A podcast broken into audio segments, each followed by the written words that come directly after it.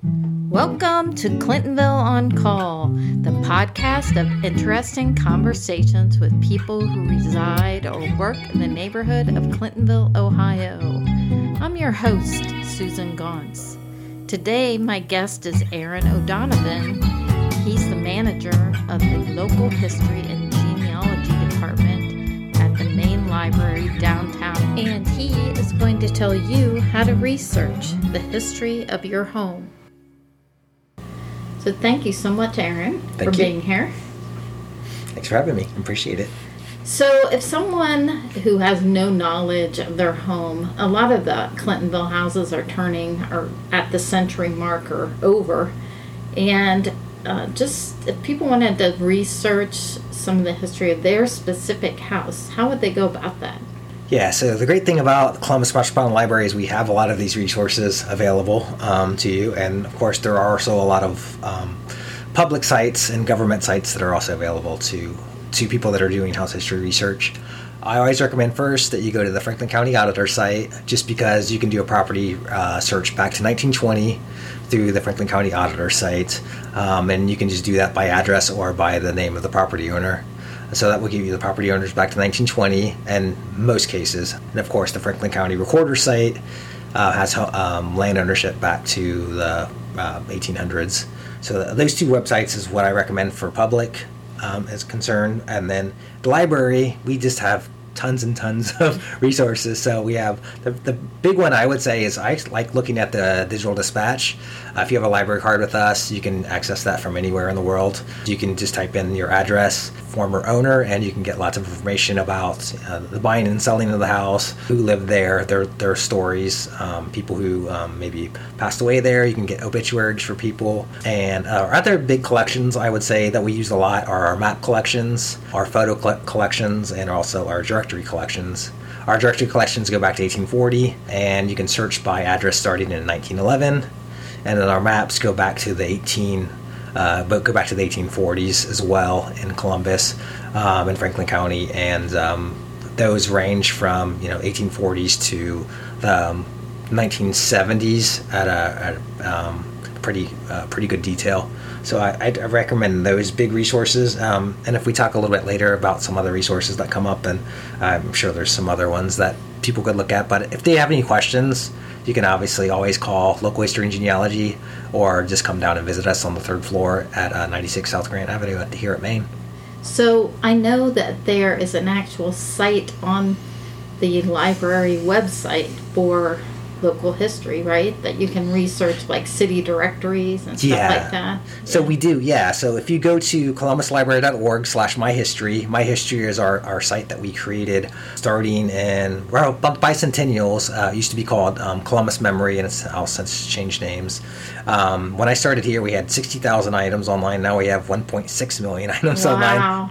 So we've been doing a lot of work, especially with, with house histories. So uh, some of our bigger collections that I recommend for people doing house history research are our city directory collections online. Um, honestly, our Columbus yearbook collection, which is great. Um, anyone who's went to, uh, for instance, like Columbus North and Clintonville, uh, your yearbook should be online, and people in the past houses um, that have lived there, um, often they have um, pictures of the students and their address. So that's kind of an interesting thing to look at, see who lived there. Um, and the other big collection that we have on there is just our MLS real estate cards. Um, I can tell you how useful that's been. I just, I, like I said, I just was talking earlier before we started recording. I just bought a house in Westerville, and I searched my address, and the house was in there. It was great. I saw it five years after it was built. Um, and I saw what it originally looked like, so I have an idea of what the outside of the house looked like, and saw that it wasn't painted; it was natural wood originally, um, originally stone and, and wood. Um, so just little clues like that. Um, previous owners, also the age of the house is usually mentioned in those MLS real estate cards, and sort of what features they had, fireplaces, um, whether it had gas or electric, um, how many rooms it had, um, school district, um, and they even mentioned what church or parish was around the area at the time in the 1950s and 60s. So um, those are the big collections, but I used to tell people, you know, they used to ask if do you have a picture of our house, and the answer used to be probably not. The answer now probably is more than likely we probably do have some sort of picture of your house, um, either through the dispatch or MLS cards. We also have MLS um, real estate books as well that we have until the early 2000s. So um, that's just a great collection of, of, of, photographs and information about houses. So yeah, I definitely recommend uh, My History. That's columbuslibrary.org slash My History. It's a great website. And we also have this great um, mapping feature. You can just click on a point on our Google map and it'll show you what that uh, address is associated with. And we also have a great um, neighborhood list. We have over 300 neighborhoods listed. If you click on Clintonville, for instance, you'll get every single image that's associated with Clintonville that we've tagged in our metadata. Um, so that can lead you on, you know, a rabbit hole that you'll be on forever. exactly. so every house usually now has an abstract. So is it helpful for you, like for people to scan that in and send it to you? or um, like and just send some recent pictures in the house or like what are some things you might be interested in as a library? Yeah that's a great question. Um, you know we do have a collection of abstracts but there's not that many. I think we only have two or three boxes of abstracts but a good point that you make is abstracts not only tell the history of your house, but they tell the history of the entire neighborhood because mm-hmm. they go all the way back to the original um, landowners at the at the time that they were divided by the federal government. Um, so yeah, um, if anyone ever wants to donate an abstract, um, or even scan them and send them in, we can definitely get those online. Um, it's interesting you brought that us up because when my grandmother passed away, she had her abstract. You know, it's supposed to stay with the house, but some people take them. My grandmother took hers yeah. of her old house that uh, my mother grew up in, and uh, I have it now, and I'm going to do it to the library so other people that live in that part of uh, neighbor, the neighborhood can also have that history. So yeah, that's uh, an important one to keep. Abstracts are great, and they tell you a whole lot about your um, told you a whole lot about your house your neighborhood. But you can obviously also dig into more of it here down at the library. Um, the other great things about those is they have plats of the original neighborhood, which is also very helpful. Uh, the recorder has those online. We also have a lot of them digitized and online as well. And then you also mentioned um, uploading yeah. pictures. Yeah, so we have this great feature on My History called My Upload. So if you go to columbuslibrary.org slash My History, there is a little um, link called My Upload where people can upload their pictures either that they've saved on you know a flash drive uh, a disk, or they have them on their hard drive or on their computer, or they have them on their phones. I actually uh, uploaded uh, some pictures that I've taken around town from my phone um, just on our, our app that we have. All you have to do is fill out a little form about what the picture is and then uh, upload your pictures, and we put those up online periodically. I do it about once a month, and surprisingly, it's a lot busier than I thought it was going to be when we initially started. We have um, people like you who have donated yeah. stuff, um, people that have donated stuff from. Uh, the big find that we had is we had um, a collection from a man named um, Jacob Sandusky. He used to be a Franklin County Sheriff, and one of his ancestors, I think his grandson, saw that picture online and said, "I have other pictures of you know my grandfather. Do you want them sent on this my upload?" I'm like, "Sure, yeah." Uh, so he sent it, and then I realized that his grandfather, who was the sheriff, also had was the owner of the Linden Airport. Not many people even know there was an airport in Linden, but there was a small airfield in Linden. He sent me all these great pictures of all these these single engine biplanes and um, small aircraft that his grandfather was flying and his friends were flying in Linden, and it's just great to get pictures of stuff like that that you've never seen before. So there's opportunities not only of old pictures but also new pictures. We started it in the um, at the height of COVID actually, so there were a lot of pictures of of life was like during COVID, the mask, what grocery shelves look like uh, at the height of COVID. So a lot of empty. Um, grocery sh- uh, shelves as well, and just also just lots of um, pictures of neighborhoods, uh, what, what, what neighborhoods were looking like at that time. Um, and we've had pictures from the 1950s that people have kept in their family, and then like I said, like last year taking a stroll, and I, I really like the architecture of that house. Let me snap a picture of it. And we have gotten some from Clintonville, interestingly enough. So we have um, people have taken pictures in Clintonville in the last few years uh, of houses that uh, they, I guess, find architecturally interesting. So um, yeah, so we, that's a great way to um, to sort of add to the history of Columbus is to send those pictures in of what you might have about your neighborhood or your, your history. They're much appreciated, and they're also great ways for people to um, to interact with the library without having to come downtown if they don't want to. So right. yeah, they're great. So you offer classes. Mm-hmm on genealogy, house history, and what's the third one? Archive. Archiving your Yeah. your family photographs. Yeah. So uh, the, we do those on a, a semi-regular basis. We sort of took a uh, break, there, of course, during COVID, but um, we're back to normally doing those. We have, I would say, the next time we do them are probably going to be in the fall or winter. Most likely when we'll have them next. And oftentimes we do them with other organizations. So, say um, the Columbus Landmarks is obviously a, a big partner for us, and so we often do house histories with them, and we've even done them at um, neighborhood levels. So um, we've done them at Hilltop recently, and we did it when we took a little different approach. I talked about how you can learn about a single house by searching the neighborhood first. Um, so how to do research on subdivisions and additions, and then how that informs the singular house that you're researching. So um, that was a real interesting one to do. We ended up doing a subdivision called the Heed subdivision, and just kind of how that was built around a park, and how there used to be an, supposedly an Indian mound there, and they bulldozed through it to to do the um, the subdivision. So then finding these little things out that you, I didn't know before I started doing the research, and um, finding mentions of them in the newspapers. It also tells you like uh, with that particular subdivision, there was mentioned about how the houses were built during the the big craze of Victory Gardens and how they were Oh, built with. Victory Gardens in mind, and that was another interesting thing that I had never seen before. So these little things that you can find out by researching your your subdivision or addition gives you a little bit more context about why your house is the way it is as well. So little things like that that we can we will certainly talk about in our our fall or winter program. To find out the, the list of those, all you have to do is go to columbuslibrary.org and we have a list of events. There's a, a tab called Events. You can click that and then you can uh, narrow down to local history and genealogy. Um, and there's constantly always new content being added. This summer we've got I'm doing one with about drive-in theaters in Columbus. Oh wow, So that's we're gonna, fun. yeah, we're gonna do that with Kristen um, Newby, who's uh, my fellow supervisor here.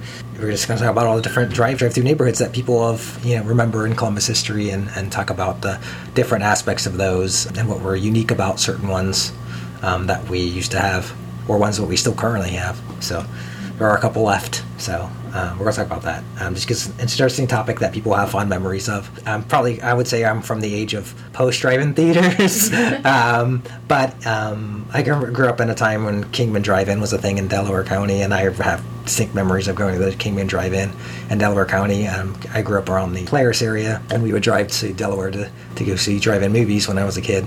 So yeah, that's a distinct memory for me as well. So I love that topic. So we're gonna talk about it a little bit. Did you hear about the guy who froze at a drive-in? I did not know. Yeah, he went to see clothes for winter. Gotcha. Sorry, I had to do the, the dad joke. yeah, I should, I should be telling that joke. yeah, you can you can tell that one at your. I'll cut all this. but anyways, that'd be great. Yeah. Yeah. If you want to not only look at the history of your house, but the features of your house. Um, so not only exterior, but maybe interior, because you know Clintonville has a lot of Sears houses. Mm-hmm. You know, there's several different types of houses. I mean, you used to. I mean, Sears was the Amazon of its time, Yep. and literally would order your house. Yep. And how you identify those and that kind of thing. Yeah, so we also have a great collection of architecture books and local history and genealogy. Um, particularly, we have a book called AIA Guide to Columbus um, that will give you some idea of like what these houses are, what kind of architecture style they are. And then we also have the Columbus Architecture. It's just called Columbus Architecture, which is also a book from the 1970s. Some houses are going to be in there that will probably. Um, might be similar to the houses that people are researching. So that will give you some clue as to what kind of architecture style it is. We also have books like I have in front of me, The Field Guide to American Houses. That's by Virginia Savage McAlester, and that is a great book just for identifying and entertaining domestic architecture in Columbus, in Columbus and elsewhere in the world. And a couple other books that I have that I read and recommend is it's called Get Your House Right. That's by Marianne uh, Cusato. Uh, then we have a The other book that I like a lot is Visual Dictionary of Architecture by Francis Ching. It's a great one because it's a visual dictionary. And then How to Read Houses by Will Jones. That's another great one. Um, if you want to find out more about your house and um, if you want to restore or renovate, Yeah. yeah, um, to sort of time period. I know I've been replacing a lot of hardware and stuff in my house to be more mid-century modern. The other great thing about house histories is that when you can find the name of your addition or subdivision or the, the address of your house in the uh, Columbus Dispatch, I've had a lot of great success finding the names of like hardware they were using. So um, Oh, a big one would be Youngstown Hardware in the 1950s. So if you could find out that your original cabinets were Youngstown Hardware, you can get an idea of what kind of kind of hardware they were using during that time period. You can look at old catalogs online. Internet Archive has a lot of great architecture catalogs and a lot of hardware catalogs during that time period. And the Internet Archive and HathiTrust also have a lot of those scanned online. I was actually looking at um, hardware of my house. I could see what was left of the hardware that the people left that they didn't replace, and I can see those Amerock hardware. So I can look at catalogs during that time period to see what are like what's the likelihood that they were using this sort of hardware. So I can look at their catalogs from the 50s and to see okay, this is there's about five options here probably that they were using. So you, you could get uh, either a reproduction or original hardware that would look like something that was of that time period. You may not never know exact what piece they use, but you could at least get an idea of time period and what they were using. So I've definitely had good luck with that. And then you can also find out sometimes the builder and what the builder was using. You can look up what other projects they're working on. Uh, I've had that luck with uh, the house I've I just bought. You could see who built the house and what kind of kitchens he was putting in. No, that's interesting. So um, yeah. that's always kind Like of Like all the way, like the developers archive or something. uh, Yeah, so the developers sometimes will put what kitchens they were putting in, I what um, brands they were using, um, and then sometimes the builders put, you know, what kind of materials they were using. Mm-hmm. Yeah, so sometimes these clues are, are, are found again through maybe not searching your own address, but if you get the name of the addition or subdivision or the builder, see what they were building at that time. Um, see if you can find any ads for when they started building houses in your in your area. If you can find that, oftentimes they put what builders they're working with and what materials they're working with, Mm-hmm. and even Tile. I tile, mean, yeah. Yeah, that's big here. Right. Because you have. Zanesville and Newark. Tile. And they even sometimes will, will mention the interesting enough when uh, we're into planting native stuff at our house. So a lot of times they'll talk about you know we're grading this area, um, but we're you know this these are the natural trees in here. This is hackberry. This was you know ash or whatever they had oak. Yeah. They'll mention the trees that they were they had in the area. Um, particularly if you're talking about Clintonville, you're talking about mostly scenic areas. So Right. you're prob- they're probably going to mention what native species were there if they're grading the site. Um, I've had again, I've had luck with that with my house. I can find out exactly you know what air, what kind of trees Yeah, right. they had there before they started grading, so you know what probably is going to grow well in your area Mm-hmm. um, based on the native trees mentioned. Um, sometimes they mention you know a prairie was here or this road is following this creek or you know those sorts of interesting things the other thing that's interesting too is sometimes if you look at those old plats of, of your area they'll show you know where creeks used to exist and have been since buried over That's Uh, we have that on our yes. and I've always wondered. Yeah, we have a lot of shale. Yeah, there you go. Yeah. Yeah. So you, you also see what kind of like sometimes they'll mention that too. Um, and the other thing, yeah, I saw this, and um, again, I was I bought a house in Westerville, so I found the original plans when they were plotting uh, the the houses and. They'll show like you know, a stream ran across from my neighbor's yard. I could see where the stream was running through, and then two streets down, two houses down, I can see there was a creek there, and it sort of explains why there's a sewer drain in my backyard. Yeah, exactly, So like, yeah. oh, this explains that there was a creek that ran through here. So now I know why that's there Right. and why there's an easement in my property. It's like, oh, okay, this makes sense. There's Yeah. there's lines that are buried under here because they probably buried a, a whole creek that Yeah. attaches to, to alum. So since we're so close to the water, it sort of makes sense. So those little useful things are really popular. When I lived in um, Southeast Moore, we had a stream that came right through there and explained why um, we lived right off a road called Chesterfield and it was really windy. And I'm like, why is it so windy? Well, it's because there was a creek that ran through there Yeah. and they covered over in the 50s. Um, so you could definitely see that on the old the old county maps um, from the 1800s, and it was called Bliss Run. Um, Bliss Run still exists, but just not in that area anymore. Huh. So you can see where it was was ran at. And then the other cool thing about those old maps is before you have plats of the neighborhood. Sometimes you'll have just a kind of a view of what like farmers had large pieces of land, where their structures were.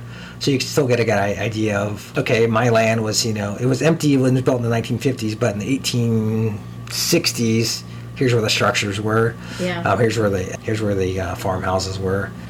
The, when I interviewed for the oldest house in Clintonville, Mm-hmm. they actually know like their kitchen sink that had a pump. Mm-hmm. And the old time, and it was purposely built on top of a spring so they could have water to the house.